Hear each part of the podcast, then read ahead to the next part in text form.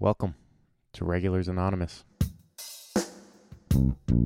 with host Zachary Landry, sitting down with the people who are standing in line behind you at the grocery store and hearing what they have to say.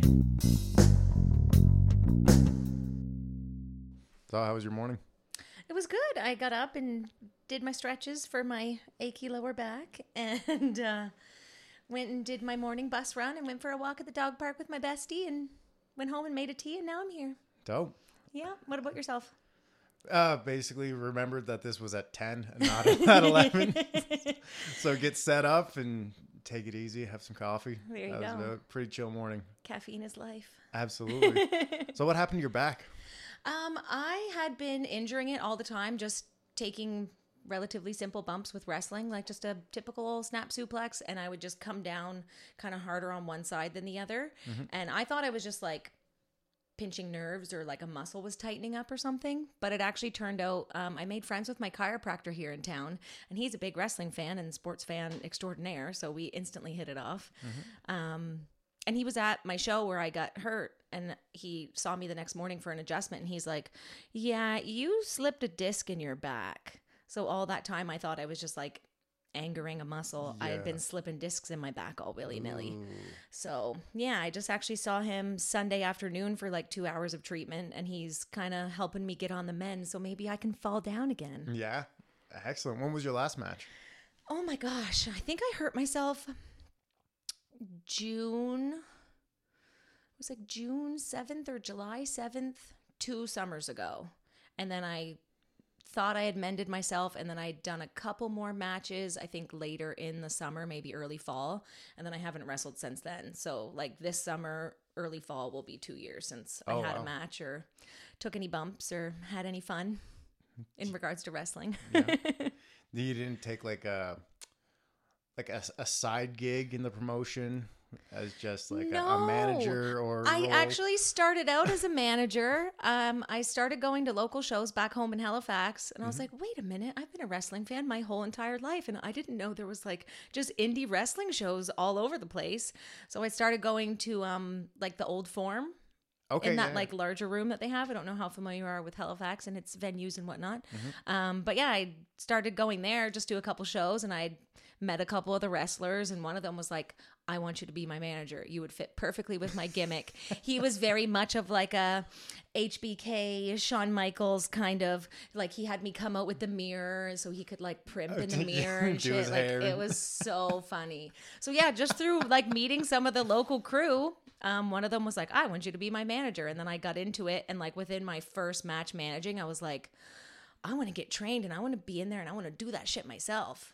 And then after a couple months going back and forth to St. John, New Brunswick to work with a promotion up there and manage one of their wrestlers, because as soon as he met me, he was like, okay, well, you need to come up to St. John like once a month. So I made the five hour trip there and back from Halifax to uh, St. John, New Brunswick, and then was managing him for a while. And then it was always the joke like, oh, you should just move up here so we can train you. And then eventually it just happened. I moved from Halifax to St. John, and that was in. I think 27. No, that timeline doesn't make sense. I was 27 years old. So When you start- that's when- how when you I started? remember. That's how I remember. Because, yeah, I ended up, like I said, it was just kind of like a joke back and forth. Like, oh, you come up here so often, you should just move here and then we can get through training faster. Mm-hmm. Because at first I was just going up to manage shows.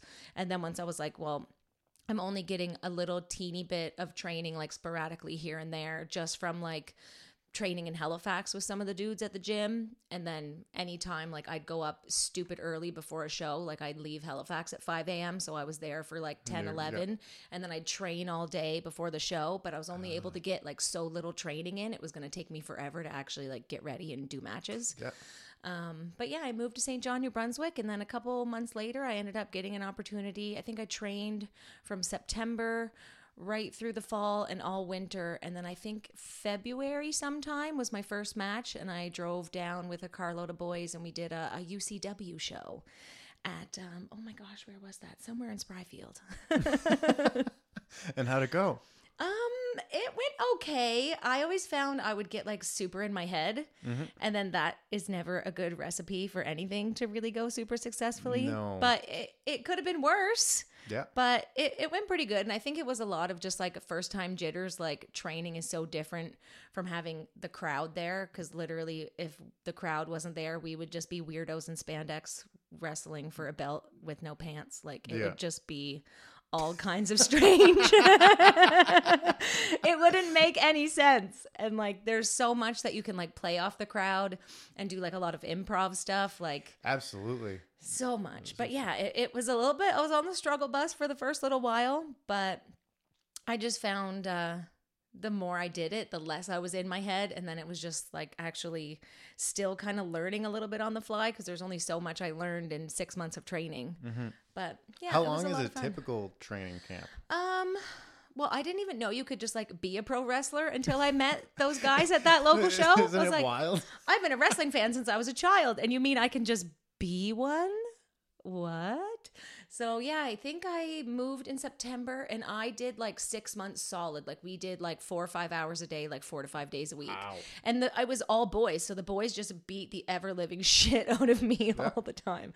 Like I never actually learned how to do a chop, but the boys would just line up and like chop the life out of me. And then I realized, like, come match time, I'm like, wait. I've taken a lot of jobs, but I don't think I actually know how to like effectively do one.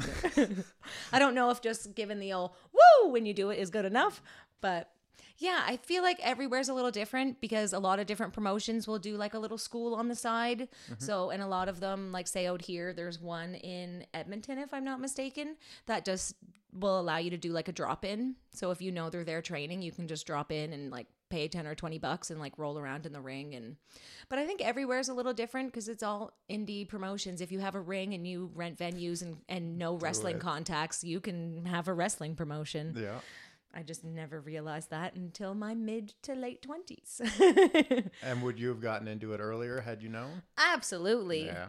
Absolutely. That was one of the main reasons I wanted to get into it cuz as much as like there's those wrestling fans out there that know like every like high spot from every match from every pay-per-view for like 20 30 years back and like everything currently. I always keepers. right like i know wrestling. I'm pretty privy to a lot of a lot of stuff. But for me it was always like i would always think about how like certain storylines or certain characters or certain things would like make me feel. And I'm like i want to go in there and i want to make people feel shit and i want to make them laugh and just be this stupid heel that's doing all this ridiculous stuff and just pop in the crowd. It's so much fun. Is being the heel is the best part, right? 100%. And I had to be because I came up with a girl. She was like 14 or 15 at the time, and she was just starting to do training. I think I started like a couple weeks before her. She was kind of just starting in Halifax as I was kind of moving to New Brunswick. Um, and she was like, the very well known in the indie wrestling community baby face little freaking 16 year old. So, of course, I had to be the heel. Which, after shedding my my bubbly and very energetic personality, it was kind of hard at 1st But mm-hmm. then once you kind of find your little niche, then yeah, it's so much fun. Like being a baby face is fun because you get to clap everybody's hands and oh, everybody's cheering for you and all. But being a dummy and like doing stupid heel shit and making people laugh, so much better. Yeah. So much better. It's easy to make people love you. I want to make people hate me. I think it's I, I think it's easier uh, like finding creative ways to get people to hate you. Right? Right? That's fun. Instead of just being like an irredeemable bitch. Mm-hmm. That's dope. Lots of fun. So do you have a favorite match of your own that uh, kind of hmm. sticks out in your memory? A favorite match of my own. I'm just thinking back like matches past and just popping myself off of some of the ridiculous scenarios I found myself in. Um, I feel like there was a couple tags that were really fun. And then of course in a tag you have a little bit more room to play, like especially like being a heel, like at your corner waiting to get tagged in. Like Yeah. there's a little bit more like freedom to kind of play with the crowd a little bit and kind of feed off them and be like really hyper aware of it. Um, I remember wrestling uh, Persephone Vice on this big long tour that we used to do. There's a company in Winnipeg that does like a six week long tour, and they start in Winnipeg and they work their way west and they wrestle for like five days to a week in every province on the way to BC. And then they stop for four or five days in every province on the way back. And then they go to Thunder Bay and do like a bunch of shows in in and around Ontario and it's a crazy ridiculous circus of a mess of just like driving to a town setting up the ring falling down in it packing it back up sleeping on somebody's random floor or like a shitty hotel. Mm-hmm. But yeah there was a, a few matches that i had with persephone vice she's out of ottawa that were really fun because she was a lot bigger than me. She mm-hmm. was really tall and i'm only like 5'5 130 pounds and she was a lot bigger than me. So that dynamic and like i was the heel and she was the baby face. So it was interesting like how we ah. made our matches work to kind of play off of like the dynamic that we had with our size difference. But yeah she was always a lot of fun to wrestle. And i wrestled madison miles like a million times and she's my homegirl so that's always really fun too. Just any matches where like the on the fly things that i'm thinking and feeding off the crowd like just went super over and like made everybody pop like that's mm-hmm. the stuff that i love. And then of course you always got to do stuff to pop the boys. You're always going to go out there and try to do something that's going to have everybody behind the curtain just like busting a gut. Okay, There's okay. So you play, little- yeah, yeah, yeah. You play to the. you, you got to pop the boys too so much fun I love it. That was what I found fascinating because we spent. Uh, it was a couple summers ago. We got like season tickets to all the shows at the Memorial Center. nice So we were going weekly, and it was fun to learn how much the audience actually kind of dictates what's Dude, happening. 100% And just from a, a stand up background, it's I like how you improv on the fly and roll with it and and see what happens and, and It's so much fun. And then it just builds, and you're like, I never expected this to happen. Absolutely. What situation have I gotten myself into? I was actually doing a show. Oh my God. I think it was somewhere in Nova Scotia. I'm pretty sure. I don't think it was in PEI. I'm pretty sure it was Nova Scotia. I just can't remember the actual venue. Um, there's actually a clip of it online, and it's hilarious. I rewatch it every now and then. There was all these kids in the crowd, and it was like an outdoor show, so we're all out like schwitzing like puddings at picnics in the sun, and working my match. I don't even remember who I was actually working that day. I just remember all these kids. And I was giving these kids shit from like the minute I came out of like our makeshift curtain on, in this field outside. And I was just giving them all shit. And like one of them had this like Santa Claus blanket. And I was like, it's summer. Why do you have a Santa Claus blanket? And I just like roasted these kids and gave it to them the whole match, like any opportunity I had, like through being super blown up and trying to focus on my match. I was just giving these kids absolute hell. And at the end, there's the video online. You'll see them all swarm me mm-hmm. because I think I did. I I think I like went over dirty, like I won with something dirty, like a oh, junk punch or like a roll up, Yep. pull the tights or something. I, I might have lost, but for some reason I feel like I went over dirty that match. As any good heel potentially should, and can. and all these kids just swarmed me and they were all over me. Like I'll try to find the link of the video and send it to you because it's absolutely wild. But outdoor shows are super fun because it's such a different dynamic yeah. other than the being a sweaty beast thing and like melting. But yeah, it's a lot of fun. Sweet. So, oh man. Because we barely know each other. So this is like information overload. You're getting to know so much about the inner workings of my my wrestling mind and just me as a human. Oh, it's great. have fun. Oh, perfect. ha- have you ever made a kid cry? yes. there was a little girl, I think it was in New Brunswick somewhere. It was definitely in the Maritimes. I just can't remember exactly where. But oh my gosh, she had this sign and I think it was for my opponent. And I'm pretty sure I like leaned over the rope and I said something along the lines of like, "You put that sign down. You don't cheer for her. Like I'm the best. Like I'm I'm it. I'm what's up." And this little girl just like turned away from me and looked at her mom and then turned back and her eyes were just streaming with tears. And I'd kind of like say to the ref, I'm like, oh my gosh, I just made that little girl cry. The little girl inside me is gonna cry right now. because like I'm a very sensitive, emotional creature, and like I'm sure I have. Well, I know I have healy parts of my personality, but for the most part, I, I I can be quite lovely. But yeah, it just broke me, and I think there was another time that I'd made another little girl cry, but I can't remember that exact scenario. But that one sticks out in my mind. It's like, you put that sign down, and she just was like, so timid. It was like, oh my gosh, Brad, I just made that little girl cry. So much fun. What about the opposite? Any any little girls super big fans? Love you. Um, There was a very few times that I played babyface, and Oh. even when I was heel, I had a couple little cuties in um in a town in New Brunswick. Then I can see the venue in my head, just the name of said town. It's escaping me. so many venues all over the country. Yikes. Um, but yeah, I even when I was a heel, I had these pretty hardcore fans that would like always make posters for me, and like they'd spend the day before the show, like with their dad, playing with glitter and crayons and markers and making all these amazing posters for me. So yeah, there was definitely a couple instances where it touched my pagey heart for sure. That was the, honestly one of the funnest things was making signs to go to just the local events. Dude, and yes.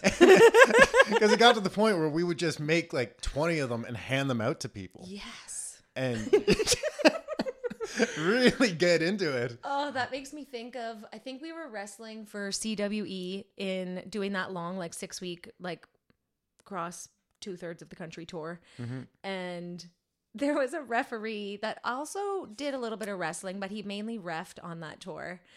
And I was oh like I have a, I think I told you before I have a lot of irrational like sports hatred. Oh, So no. like I hate LeBron James and it's irrational so I can't explain to you why.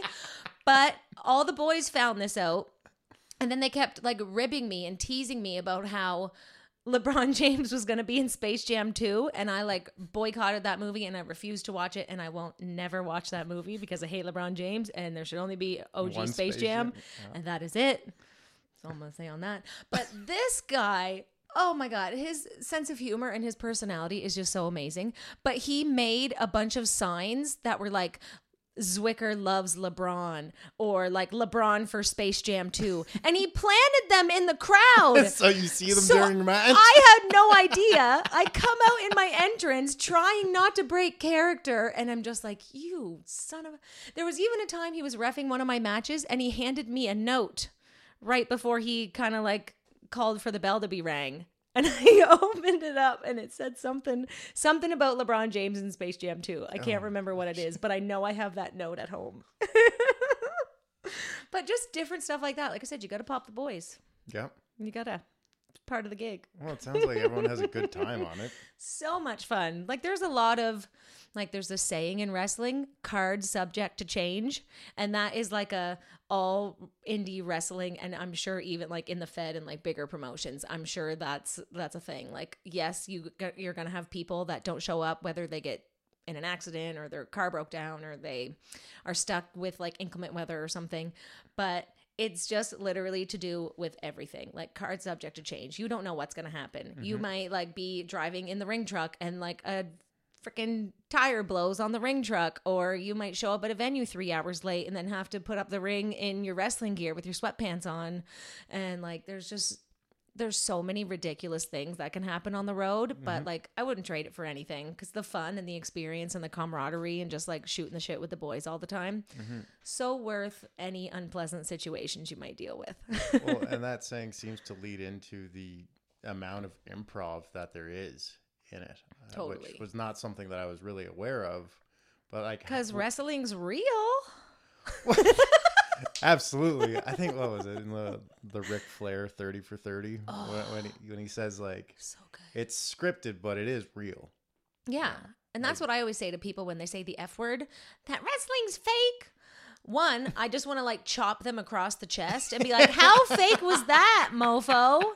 Like, there's there's definitely some scripting happening and it's you got to think of it like wrestling's like a story. Mm. And when you tell a story you have like your protagonist and your antagonist like your good guy and your bad guy and there's a conflict. And then it's like so a wrestling match is kind of like you're almost telling a story throughout your match between the two characters. And some people like to plan out a decent amount of stuff and some people like to go more on the fly and just talk about a couple spots or like it's it's crazy because you could have something planned and go out and the crowd doesn't give two shits about it so then you kind of got to try to figure out something on the fly to do to get them back into it because like i said without the crowd we're just a bunch of weirdos wrestling for a belt with no pants on Yeah. so and that's where I find that's probably the thing most similar to uh, stand up is you need that audience interaction. For sure If you're just up there telling jokes, You're just talking telling jokes, and, and no one's laughing. Exactly. air quotes telling jokes see when you said you were doing shows over there i didn't realize that you actually did stand up that's totally Yeah. dope Yeah. Oh, yeah. Uh, the Thursday night shows. cool yeah. Yeah. you'll have to send me like some links so i can tee and haha at you Oh yeah, I've got I've got good links and I've got a really bad one. I'll It's- it's take great. anything. Uh, same with my matches. I have I have decent ones, and then I have the really really bad ones. But as long as you don't really react to it and you can low key recover it, like the crowd doesn't know what you had planned. So No, exactly. As long as you're not hurting anybody and the crowd's into it, that's a successful match as far as I'm concerned. cool. That's a good mentality because Yeah. there is a lot of uh, when I'm watching someone on stage and you can tell that the crowd's getting to them, that like they've already lost Yeah. at that point. Whereas if they just maintain their cool and shift lanes a little bit, go this direction instead of whatever they had planned out. Yeah, So I really like that like a uh, card subject to change. for sure. There's not enough people really apply that in a lot of things that they do. it applies to pretty much everything in life. Like Yeah. it, it originated, at least my understanding of it and my introduction to the saying or concept was via wrestling. But it applies to so many different things. Like I'll have plans to do something and like somebody will cancel or something will happen and I'll just literally just audibly say out loud, I'm like, oh, card subject to change. Like- you never know what's going to happen especially when you're trying to coordinate like all these different cities and going to these different towns and like six vehicles and 40 people and like it's fun mm. So it really does seem like any of the like that the the wrestling world is a much smaller world when you start realizing how, what's a good way of me to use my words here. words are hard yeah, that's partially why I'm doing this. How close is the the independent promotions to the Fed? well i've never worked in the fed so i mm-hmm. can't exactly say and i don't think i would ever want to work for vince mcmahon even though i know he stepped back a fair bit. Like i would just never want to be in that situation where you were told like who to be and what to wear and what tattoo you can't get. And like i don't overly do great with authority. Mm-hmm. But more so in like what aspect? Because like it's because for in- me it's just like a grander stage and like way more exposure and way bigger fan base Yeah. but if you had like a certain area in which that you might be kind of asking about then i might be able to like have you worked more. with people who have worked in the Fed? Yeah, like we would go on tours. Like I toured with Matt Hardy throughout the Maritimes. Um, out here, um, may he rest because he just recently passed. Lanny Poffo, Macho Man Randy Savage's brother. We toured with him, and he was an absolute delightful creature. I just loved Lanny. He was so amazing. We would just like sing songs, and he'd tell me about all these like old poems and like talk about history and like. I'm a nerd for that stuff, so like I just loved it. Um, I did a tour with Psicosis, with um, who else? Oh, I toured with um Jake the Snake back home and Honky Tonk Man, and yeah, there's been like a, a decent fair bit of like legends, as I'll say. When you get to that point of you're performing with people that you watched growing up, I think that's what per- puts it what I consider small. How Yeah. Oh, for sure. Because I feel like once you're in the wrestling community, in that sense, like you're one of the boys, like you're you've trained, you're doing matches, you're you got your merch at the freaking merch table, you're doing all the things. I feel like yeah, that definitely makes sense when you put it like that, like in regards to like the rest of the world outside of wrestling and mm. how certain concepts and certain things would just be like unfathomable to them. For sure. We got to get the whole card subject to change going worldwide and everybody can just roll deal with it? deal with that. Cuz change is hard even though it's good for us sometimes. Absolutely, it's I'm growth. very rigid. Are you? I can be very rigid. Mm, fair enough. I just like I know the way I like things done and then when things change it kind of like messes me up a little bit. But Oh, card subject to change is perfect for you then. there we go. You know, Philosophy to live by. You My next gotta- tattoo. There we got to relinquish some of that control.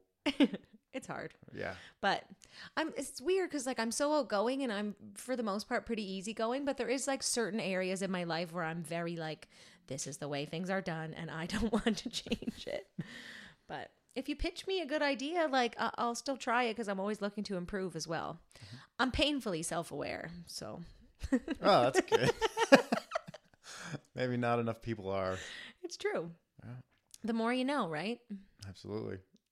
So, part of staying like, oh no, I guess not necessarily. Because I was gonna say you got to be in pretty decent shape to be wrestling, but is that always true? Because it seems like something that's pretty welcoming of all body types. 100%. Like I've wrestled with some really really fit people, some really jacked people, some that aren't at all jacked or fit and they make it work. Yeah. like I've worked with big guys before and other than like getting blown up way easier and having like rubbish cardio, they seem to be able to get through it. Like I worked with a guy, he's actually such a gem of a creature. Um, I worked with um, AJ O in Winnipeg, and he's one of the like m- kind of top guys um, with CWE that does that big long kind of two thirds of the country tour, and. He'll get up on the top rope and do a freaking moonsault and like land on people. like it's wild. Some of the stuff I've seen that guy do.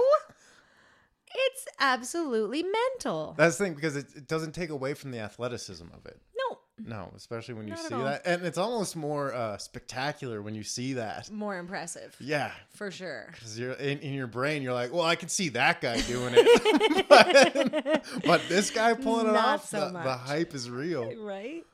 Yeah, I've seen some big dudes do some pretty impressive things. And even like when you're really super jacked and you have all these muscles, it's slightly more like constricting to do certain things. But then that's because you're always thinking of like the psychology of it and like why you're doing what you're doing and like what would your character do. And then if you're like a small girl wrestling a big girl or two small girls wrestling or like this really big jack dude and this tiny little guy like it's all about the psychology of like how it would work. And then mm-hmm. you just kind of got to modify a little thing along the way until it makes sense. Fair. but yeah i've seen some big dudes do some crazy shit. Like aj's moonsault is ridiculous. Like every time he goes up for it i'm just like oh my gosh it's it's incredible Now, on the other side, is there people like who would be some of the more athletic, like over the top performers that you've worked with? oh man Like, did you mention was it Jeff Hardy? yeah no well, matt hardy Matt Hardy, yeah sorry. we toured with matt and did a couple shows and he was still doing like a decent amount of stuff like Mm-hmm. he's not as small and trim as he was when him and jeff were Yeah. doing the thing back then, but he could still do some pretty impressive shit. And like um Psicosis was still doing a decent amount of stuff and like he's not a young man any longer. I'm not going to go as far as to call him old, but he's not he's not a young man anymore. And like when we toured with Hoovy, Hoovy was still doing like crazy things. Like yeah, it's pretty insane. I'm trying to think of like some local guys that I would have worked with out here that are pretty intense. I know um Oh my god, I'm blanking on his wrestling name right now and I don't want to like I don't want to like shoot I don't want to shoot name him right now. Is that what Oh. it's called? Shoot name? Yeah, so you have like your your wrestling name and then your shoot name and then you have your wrestling job and your shoot job. So like my shoot job is working at Tribe and driving the bus. Yeah. But yeah, so everything's like a work or a shoot. Um, but yes, I just remembered his um his uh, wrestling name. He wrestled under Fantana, and he was like a masked character, and he would do some of the craziest, like high flying, like super agile. Like he did some crazy stuff. I'm blanking on thinking of anybody out here because I haven't wrestled in like two years, so I'm just like going through all the past files in my brain of crazy like acrobatic really like fit on it guys out here nope i got nothing All right. Fair well, enough. we can circle back if something Pops. in. pops into my brain card subject to change That's ah, sweet. So, I guess like with the a with aging, at what point would you call it? Well, seeing how I've been hurt and just feeling a lot of pain still the last couple years, like, and I'm gonna be 36 at the end of August, so I'm thinking in my brain, I'm like, well, if I don't get healthy and I can't wrestle again for a couple years, I'm gonna regret never getting strong enough to go back and do it because mm-hmm. like I miss it so much and I miss the boys and the camaraderie and being on the road. Like as much as like I said, some parts of it are not ideal and like long car rides and cramped in there with too many people and everybody's snoring and stinky farts and like just all the things that happen on the road. Not always Um, glamorous. Not always glamorous, especially indie wrestling. but um, I would say, like, for me personally, I know there's guys that are going to wrestle themselves into the ground with careless disregard for their well-being or their like long-term health, mm-hmm. and that's that's on them. They can do that if they want. But for me, I I want to be able to enjoy my my older years and not be super crippled up by all these bumps I took and like sketchy decisions I made and whatnot. So if I can get back either like this fall or next spring, mm-hmm. I would go till 40 and then reassess. Yep. Like if I'm still in wicked good shape and if anything it just might be like what you need? less. Oh, Yeah, okay. Mm-hmm. like it just might be like a little bit less wrestling. Like instead of doing a six week long tour twice a year, maybe I only do like the Alberta or BC dates. Or instead of wrestling like Thursday, Friday, Saturday, and some Sunday shows, maybe I just do like a Friday night. Mm-hmm. But just being away for a couple years, like I miss it all the time and I think about it and I still think of like funny character development things and funny spots I want to do and like things I want to throw at the wall and see if it sticks and makes people laugh. You're still working it. yeah, one hundred uh, percent. yeah. Live the gimmick. That's another wrestling saying is yeah, you got to live the gimmick. Did, is there a favorite that you've met? Favorite that I've met. Say like More like a wa- bigger name? Yeah, like from growing up watching that. Well, when I always laugh whenever I think about this. When I met Jake the Snake, he asked me if he could kidnap me. So that was kind of funny. Just like, you ever been kidnapped? I'm like, no, Jake the Snake. He's like, would you like to be? I'm like, oh, sweet Lord. SOS. And I'm trying to think, oh, we wrestled, uh, we toured with Tatanka back home too. And he was trying to be fresh, but I wasn't, I wasn't letting it happen. Um, but favorite, I'd say there was some really good talks with Matt Hardy. Like we were in some shitty motel room, just drinking after the show, just hanging out, shooting the shit. Yeah. And he was like telling us old stories from the Fed and just like giving us lots of really good advice. And I would probably say Matt Hardy is probably my favorite bigger name that I I got to tour with. Those were only like short little tours though. Like we had so much fun with Psicosis driving across the country. Like he had this saying like something would go wrong. It was almost like his interpretation of card subject to change. Like like a vehicle would be late and we'd be missing half the crew or like a tire would blow on somebody's vehicle or just any random shit would happen on the road and he'd be like only in Canada baby and Juvi was really fun too. And there was like different times with a lot of the kind of legends, as I'll call them, mm-hmm. um, that we would be like, "Hey, can you watch our match and give us like some feedback on it?" So some of the mm-hmm. things that they kind of shared with me were really like really influential in just kind of developing and growing going forward. Yeah. So that was always cool. Be like, oh my gosh, Juvi's watching my match right mm, now. Taking notes. Yikes. But yeah, we'd come back through the curtain and they'd uh, do the normal, like, kind of shit sandwich where you're like, oh, you could have worked on this, or this didn't really go over, or it looks like you messed up this here. And then they'd be like, well, this was really good, and this was really good. And then more, more shit at the end of the sandwich. But I, you need to hear the bad, I feel like, as m- much as, if not more, than the good stuff. Well, that's how you'll develop. that's how you're going to develop and get better and grow. It's all well and good if you want to pump my tires and tell me that spot was amazing and you popped, but like, tell me where I can get better. So, lots of fun stuff. Oh, I want to wrestle. there you go. Did you do any other sort of like martial arts or anything beforehand? No, I think I'd done like a few kickboxing classes and I did a little bit. I'm trying to remember. I was I was still pretty young. I was probably like 10 or 12 and I was doing some some sort of martial arts, whether it was like a taekwondo or and I was seeing a guy for like the the main part of my 20s and he was really into jujitsu. So like we'd be watching UFC and then the next thing you know he'd have me on the floor like showing me the hold and like all these different things. So like I've got a very tiny tiny little bit, but I'd almost like to in the process of me kind of fixing these issues with my back and like taking my chiropractor's advice and doing these little things here and there that should give me way less muscle pain and then hopefully I shouldn't be slipping discs every time I take a bump. Um, I'd like to work in a little bit more actual like martial arts.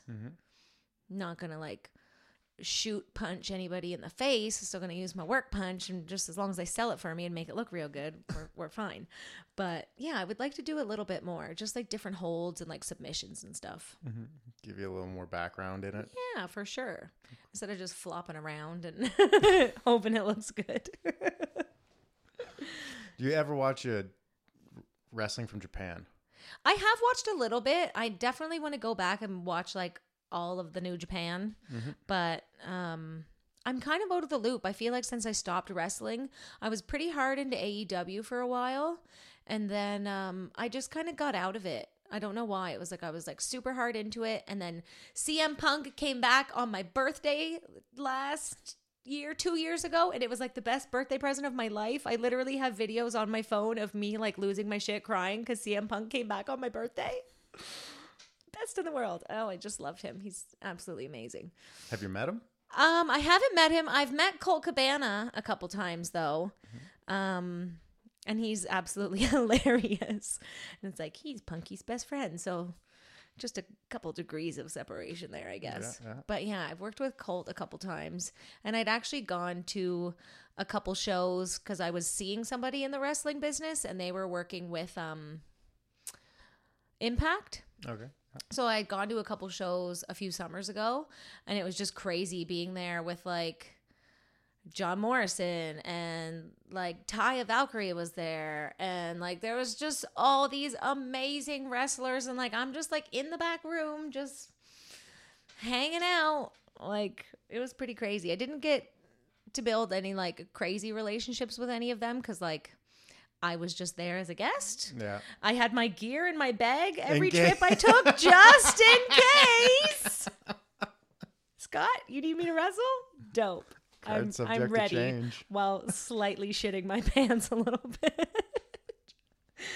but yeah, there was a lot of fun at those shows.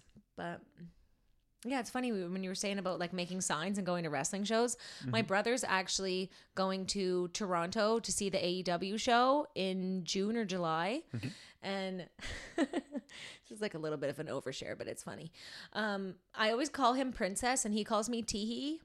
Because whenever we used to smoke together back in the day, I would laugh and I'd be like, Teehee. Um, so yeah, he's called me Teehee for the last like 20 years probably. And he was saying how when he goes to that AEW show, he wants to make a sign that says Teehee 316. and I was thinking, I'm like, dude, because like I made my own merch shirts, like those shirts Yeah. behind you that I brought for you. I made those because I'm a very crafty lady and I can make lots of cool stuff. So I was like, dude, why don't I just like hack the font off the interwebs and I'll make you a T-shirt that says Teehee 316 in go. like the right font and the white on black T-shirt, and then you can make a really dope sign and still have a sign. Yeah. And he's like, that would be flippin' sweet. Definitely do that. So I'll probably do that this week sometime, just so I don't procrastinate it any longer. Forget on it. Gotta track down that font and steal it from the interwebs. Fair enough. But How did you go about this? Just a, a vinyl print on? Yeah, so I have like a Cricut um vinyl cutting machine and then you just go into your design program that comes with it and you just kind of work on your design until you have it to a point that you're happy with and then the Cricut cuts out the vinyl and then you just kind of heat transfer it onto shirts. Mm-hmm. So if you ever need any merch, holler at your girl, I got you. And did you do the black is separate? Was that a separate layer from the the white? I guess yeah, the so the too. white is one layer and then Yeah. the black on that one is another layer. But on the oh, I thought it was a black t-shirt, but now I'm looking and it looks Oh, like it's navy. Yep. But that one is a two layer as well. So Ah. I cut out the white and then put the red on it. Yeah. But since that red t-shirt already, you know, was red. Easy. then- But yes, you're more than welcome to either or both of those if you want a, a bigger one and a smaller one. I got you. They've just been sitting in my gear bag for two years, not being used with my sweaty knee pads. So Oh, is that what hopefully that they're is? not. Hopefully they're not stinky. Washed them before I packed my bag up and tucked it in my closet. Well, thank you very much. you're most welcome. Oh. cool. All right. So what else are we going to talk about other than wrestling? I don't know. What do you want to talk about? What's uh what's life like outside of wrestling these days? Um, well, these days, um, I'm not really doing too much, and of course, like COVID was really bad for wrestling because we couldn't get in venues and we couldn't do shows, so there was like a weird couple kind of like layoffs for COVID, mm. and then I just feel like since things got going back up again, I was only wrestling for like three or four or five months until I got hurt. Mm-hmm. And then, like I said, I'd come back for that little bit of time. But I actually started like a small handmade business, which is the other goodies that I brought you. oh, okay. Um, so I started like the small mm-hmm. handmade business, and other than that, I pretty much just stay home and like watch sports and drink some beers and yell at the TV. I'm not as crazy into sports as I was before. COVID kind of killed like my sports obsession. Like football is my absolute favorite. I will still get down with some football on a Sunday, Monday, or Thursday. but I like haven't watched hockey at all this year. But like my Bruins are like number one best in the league, projected to potentially win the cup. So, but yeah, I just usually like watch sports or like watch stand up or watch YouTubes or mm-hmm. Hang out at my house, make stuff, yeah. So eat food. your handmade stuff is soap. Yeah, I make soap and bath bombs and like lotion and different scrubs, and I'm dabbling a little bit in skincare and like lip balm and stuff like that. So Oh wow. Wow. Yeah, because I kind of got into minimalism and veganism within the same couple months during the pandemic. And once you educate yourself on certain companies and how they run stuff and like the testing on animals and the just being like shady overall, it mm-hmm. makes it really hard to buy like the essential things you need to like clean and maintain your body. Mm-hmm. So I was like, oh, just like everything else in life. Like I used to make my own wrestling gear, and when I get back to wrestling, I'll still make my own gear because I love to sew and it's so much fun. Um, but yeah, it's just like anything else in life. I was like, well, I don't want to pay somebody to do that for me or like research all these companies and figure out where I can like ethically buy soap. so I just learned how to do it myself, and I have my my old bedroom in my apartment. I sleep in the living room now. It's a lot of fun. It's like a big sleepover room. Yeah. Um, I just made the studio, or I made the bedroom into the studio because it's the only room in the apartment with a door other than the bathroom. Yep. And I need to keep the fur baby safe while I'm playing with Lye and scary things. So yeah, I just gutted my bedroom and I sleep in the living room and I make soap in in the studio. So it's a lot of fun. Dope. But yeah, just like anything else, I was like, well, I'm not gonna pay anybody else to do this. I'll just get on the struggle bus and learn it out, myself. Yeah. Did It's you a lot of make any wrestling gear for other wrestlers? I made two things. I made a long pair of tights for um, a guy that I was working with in Edmonton, a son of Irish. Um, I made a t- pair of tights for him. He literally just gave me like a shitty pair of like hot topic leggings that he was wearing, and I just like kind of hacked them apart and made a pattern off of that and then made his gear off of said pattern. Because it's really easy to clone things. Like if you already like the fit of a certain shirt or or whatever it is then you just make a pattern out of it and then you just keep cloning that over and over again. And then I'd made a pattern on the fly for KB6, also who I worked with out in this part of the country. And um, he ended up being so happy with it that that he ended up kind of using what I made him because I had just traced like an old pair of his trunks. And then I did like all the decals myself and got the Cricut to cut everything mm-hmm. out. And he actually learned how to sew himself. And he used that initial pair that I made him as his template going forward. So it'd be nice to have a, a customer out of it and make gear. But if I'm all about if you can learn it yourself, you might as well do it. Like Yeah. all the power to you. And I think I think Son of Irish, I think he actually did that as well. Or at least he's been using the ones I made him as a template to do other gear. He might be making his own tights and then just sourcing like the the decals or decorations elsewhere. But So I was always curious about the boots and where people find those. Um, I ordered mine from I think it's RD Wrestling Boots or RD Boots, and it was a father and son company. I'm not sure. I know the father. I'm blanking on his name. I think it was like Ron. Yeah, I think it was Ron and Don actually. Hence RD RD Boots. I could be mistaken. If I am, I'm so sorry. Um, but yeah, it was like a Canadian company and it was a father and son and they just did custom wrestling boots or they had some on their website just to buy. Like you can go on Highspots and just buy a generic pair of boots. Okay. Pretty much as long as you know your size and there's like size guides on there that you can measure. But I actually like did all the custom measurements of my feet and they actually made me a really dope pair even though the whole time I wrestled, all I ever wanted to wear was Chucks. And actually, the last like year or so that I was wrestling, I just wore Chucks. Like, it's not as amazing in keeping your feet healthy and safe. Um, but it just, it's me. Yeah. For the character. I had to do it. It's it's literally me as a human and thusly me as my character. So, and I had like all the colors. So whenever I made gear, I'd have like a coordinating pair of Chuckies. I couldn't help myself. But I got in my head early on and I was like, well, I can't be my actual name because there's already a Paige. Miss Knight just stole my name. Um, so I was like, oh, I got in my head. And I, I couldn't be Paige. So then I ended up like shortening my my middle name into Alix Zwicker. Uh, I initially wrestled as Miss Gia. I was actually just Gia, and then when I was wrestling with that guy in um, New Brunswick, he actually changed it to like Miss Gia because he wanted to play off the whole like Miss Elizabeth kind of thing. Who I always absolutely loved. I just thought she was the most beautiful creature ever, and like her and Macho Man just loved them. um, but yeah, then I think I was doing this like country character for a couple years. and I switched it to like GMA. because the promoter wanted to call me Holly the farmer's daughter and just like just like changed my name and didn't tell me like straight up put it on a poster and was like who is that? That's supposed to be me. I didn't authorize this name change. So then I just ended up being really silly and just being GMA. How long did that character last? that lasted probably six months or a year. And I had done a little bit of like intergender with that too. Like mm-hmm. I was the girl heel wrestling the guy babyface. Oh, okay. And like we would wrestle in this bar in Dartmouth, I think. Yeah, in Dartmouth, Nova Scotia. And we I still don't understand the actual rules of this match because nobody ever really explained it to me, but we had a strip poker match. And that was really weird.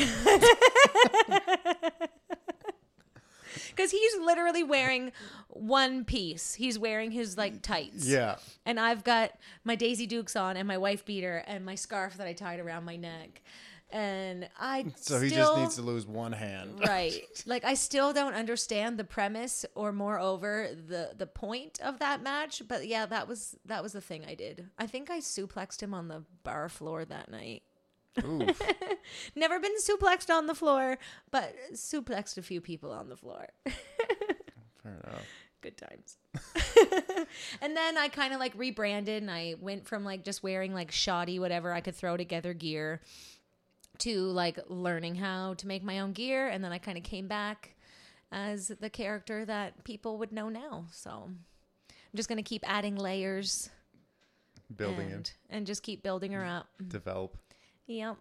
So what's in store for her next? If we, is that? Well, getting better, that's for sure. Making it so that, because even since I hurt myself and that disc was kind of popped back into place, I still have crazy pain in like my lower back. Mm-hmm. And when I went to see my chiropractor, because of course, I procrastinate things sometimes for seemingly no reason, and I don't know why I do that, but I still haven't learned my lesson.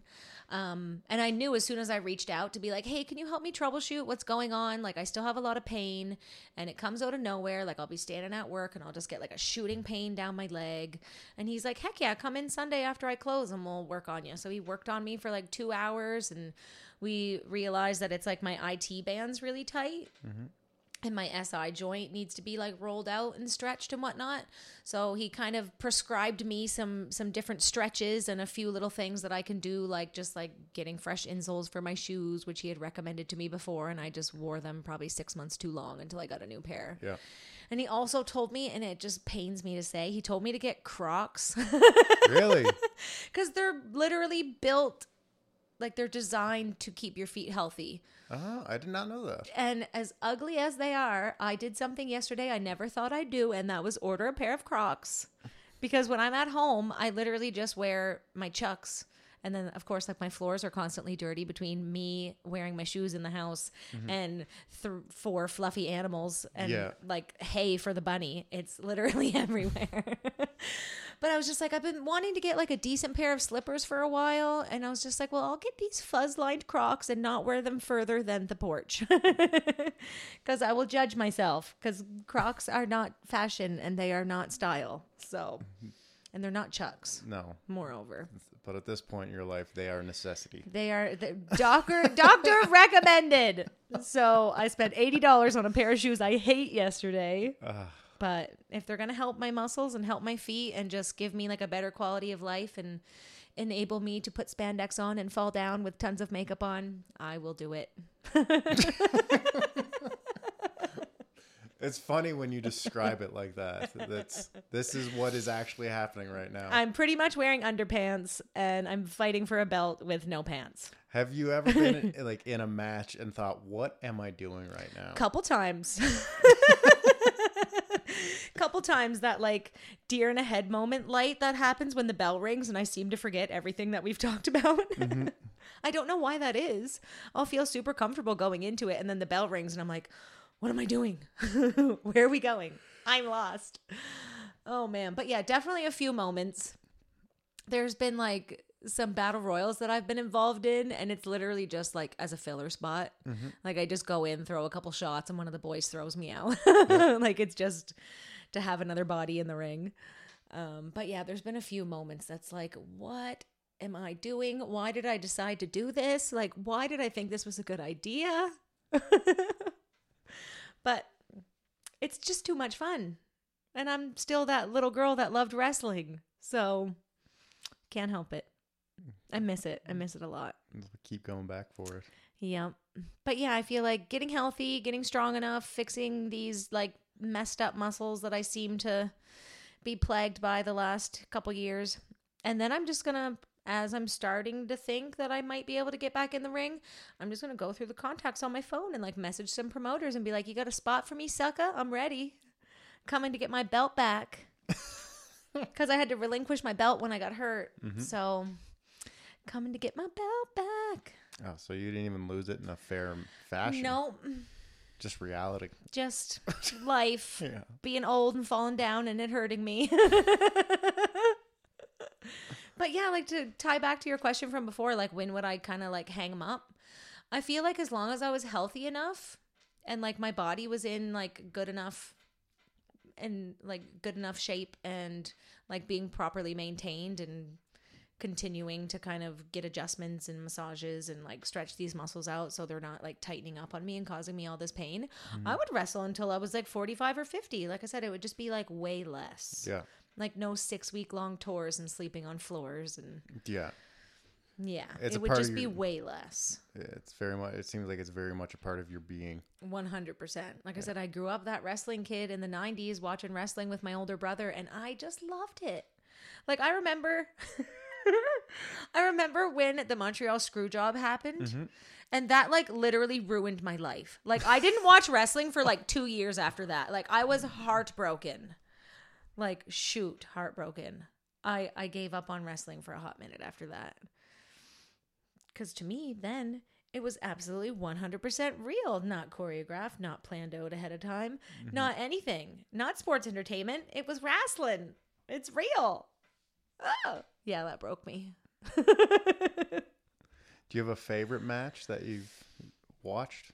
Oh man. See, and it goes back to that like I remember certain like feelings. Yeah, Not being a kid. necessarily like this date, this venue, this show, these wrestlers, this spot. Um I definitely really loved watching like Bret Hart Mm-hmm. and Shawn Michaels. Like I loved Shawn Michaels. Like I thought I was gonna marry him when I was ten. like I loved him. Sweet chin music, yes, ma'am. but a favorite match. That's a tricky one. Because there's like newer wrestling and older wrestling and like wrestling from before I was even born that I'm privy to. Yeah. And uh that's a tricky one. That's a tricky one. I do remember like my first wrestling memory though. Okay. It was, I'm pretty sure it was a SummerSlam. And HBK was being managed by Sensational Sherri. And I think he was wrestling. Oh, see, and I just remember being so blown away by her outfit and this couple spots that they did that I'm blanking on who they wrestled. But it was the SummerSlam. I'm pretty darn sure it was SummerSlam. I could be wrong. I'll be the first to admit if I am. Um, but she had on that like white jumpsuit and like the ass was cut out in the shape of a heart. and I just remember like her just being so ridiculously heely and like in the other guy's face and like all the crazy shit that Shawn Michaels would do, like hanging up on the ropes and coming back in and like I just remember different like storylines and how stuff made me feel. And I'm an emotional creature. I have a lot of feelings. So there's a lot of room for me to feel a lot of things when it comes to wrestling. Mm-hmm. but definitely like some favorite wrestlers. I can't like off the top of my head say like absolute favorite match. Like I loved watching Ric Flair mm-hmm. and like Roddy Piper. Like he made it cool to like the bad guys. Yeah. Like loved him. So good. So good. What about you? What are some of your favorite matches, favorite wrestlers? Honestly, it's shitty because uh, I was a big Chris Benoit fan, Oh, I was gonna mention him. right? And I when he went from SmackDown to Raw, Yep. and Evolution was like harassing him and shit. I loved everything that was going on because he there was some wild stuff happening. You know, You know it. flying headbutts off the top Right? of a, off a cage, like Mental. or uh, Kurt Angle's moonsault off a cage. Yes. Kurt Angle was dope too. He was. You know, like Whenever I think of him now, all I can think of I'm just a sexy Kurt. Sexy Kurt. Yes, just- I'll make your ankle hurt.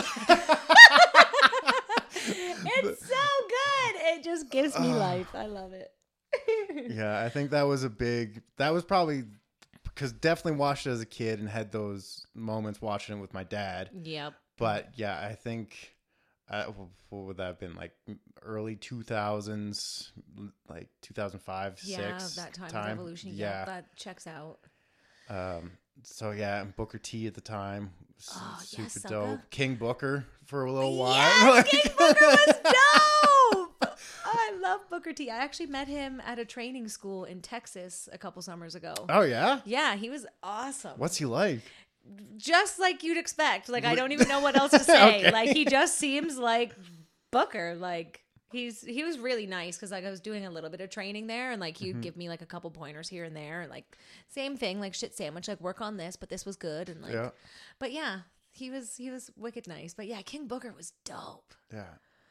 And just how everything went down with Chris Benoit, like I still don't know how I feel about that. Like part of me wants to like let my inner conspiracy theorist come out and be like, "No, it was Kevin Sullivan that did that. Like he was married to Nancy before, but like it was probably just wicked bad CTE and he just freaking snapped and it's so sad." Yeah, that's it. And I think what frustrates me about it is like you like you don't hear of him anymore. Like he was just like excommunicated. There Yep, was no, erased. yeah, because I remember the it was the Monday Night Raw following that, and they had like a tribute to him and his family. Then, Eddie. and then everything came out. Oh my gosh, Eddie Guerrero, Eddie, so Oh. good. that guy, what a showman! Unreal. Latino heat. Lie, cheat, and steal. Yeah, baby. That's Love it. ah. Oh, and that like emotional friggin' tribute that he gave, like they were besties. Mm-hmm. Oh, it makes me so sad. And we actually, me and my brother always used to actually love watching them wrestle each other. Yep. Because my dad looks like Eddie Guerrero and our stepdad looks like Chris Benoit. so it was like our dads were fighting on TV and like flying headbutts at each other. Like it was dope. Oh man. But yeah, Eddie was unreal. I think I did a little tour with Chavo at some point too. I'm just kind of blanking on if that was out here or if maybe that was like at an impact show or something. But yeah, definitely had a little bit of a couple run ins with him. Yeah. And then I guess it would have been WrestleMania 20 where Eddie won and Chris. Chris won the World Heavyweight. Yeah. And Eddie got the WWE Championship. ah, man. Eddie was so good. Yeah. Unreal. Oh, Latino heat. And what what was that? Was that a drug overdose?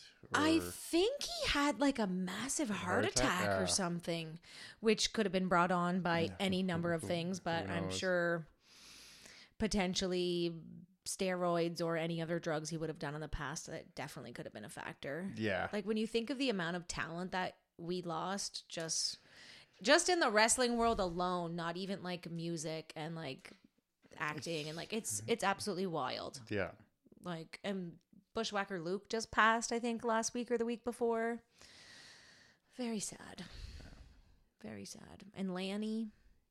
My bestie always messages me with bad news. He's like i know you don't social media and i hate to be the one to break your heart but this happened. And i'm like oh damn it. Yeah. Yeah, it seemed I definitely lost my uh, interest for it after all that kind of shitty stuff happened. Yeah. I was like, it it kind of killed my childhood. it makes it too real yeah, exactly. it makes it way too real You're like oh this terrible stuff is happening i just want to see like the flippy dippiness and people cutting promos and like yeah it does make it too real like i said it's it was like your screw job for me Yeah, because like i watched the screw job and it broke me like i didn't watch wrestling for like two years Yeah. See, oh, and, and that Eddie match for the WWE Championship because that was against Kurt Angle. Yep Yeah, and he loosened off his boot, and Kurt went for the yes! for the ankle lock, and then he rolled him up, wasn't it? I think, think so. so. Oh, Oh, I want to watch that match later after I take the kids home from school. Do PM bus run, watch wrestling. Mm-hmm. I got to get caught back up on AEW because it's so much fun. Like they're doing such a good job over there. Like I've been out of the loop the last probably like six or eight months, but and it's cool because anybody that gets let go from the Fed, they just hire at AEW, so you get to see your favorites with AEW. Hmm. Is TNA Flippin' still a thing? Or did, I think it kind of morphed into Impact. Oh, I could okay. be mistaken. I'm wrong a lot and not too proud to admit it. I think it might have maybe morphed into Impact. Hmm, because didn't Dixie own TNA? I no Yeah. I'm not sure.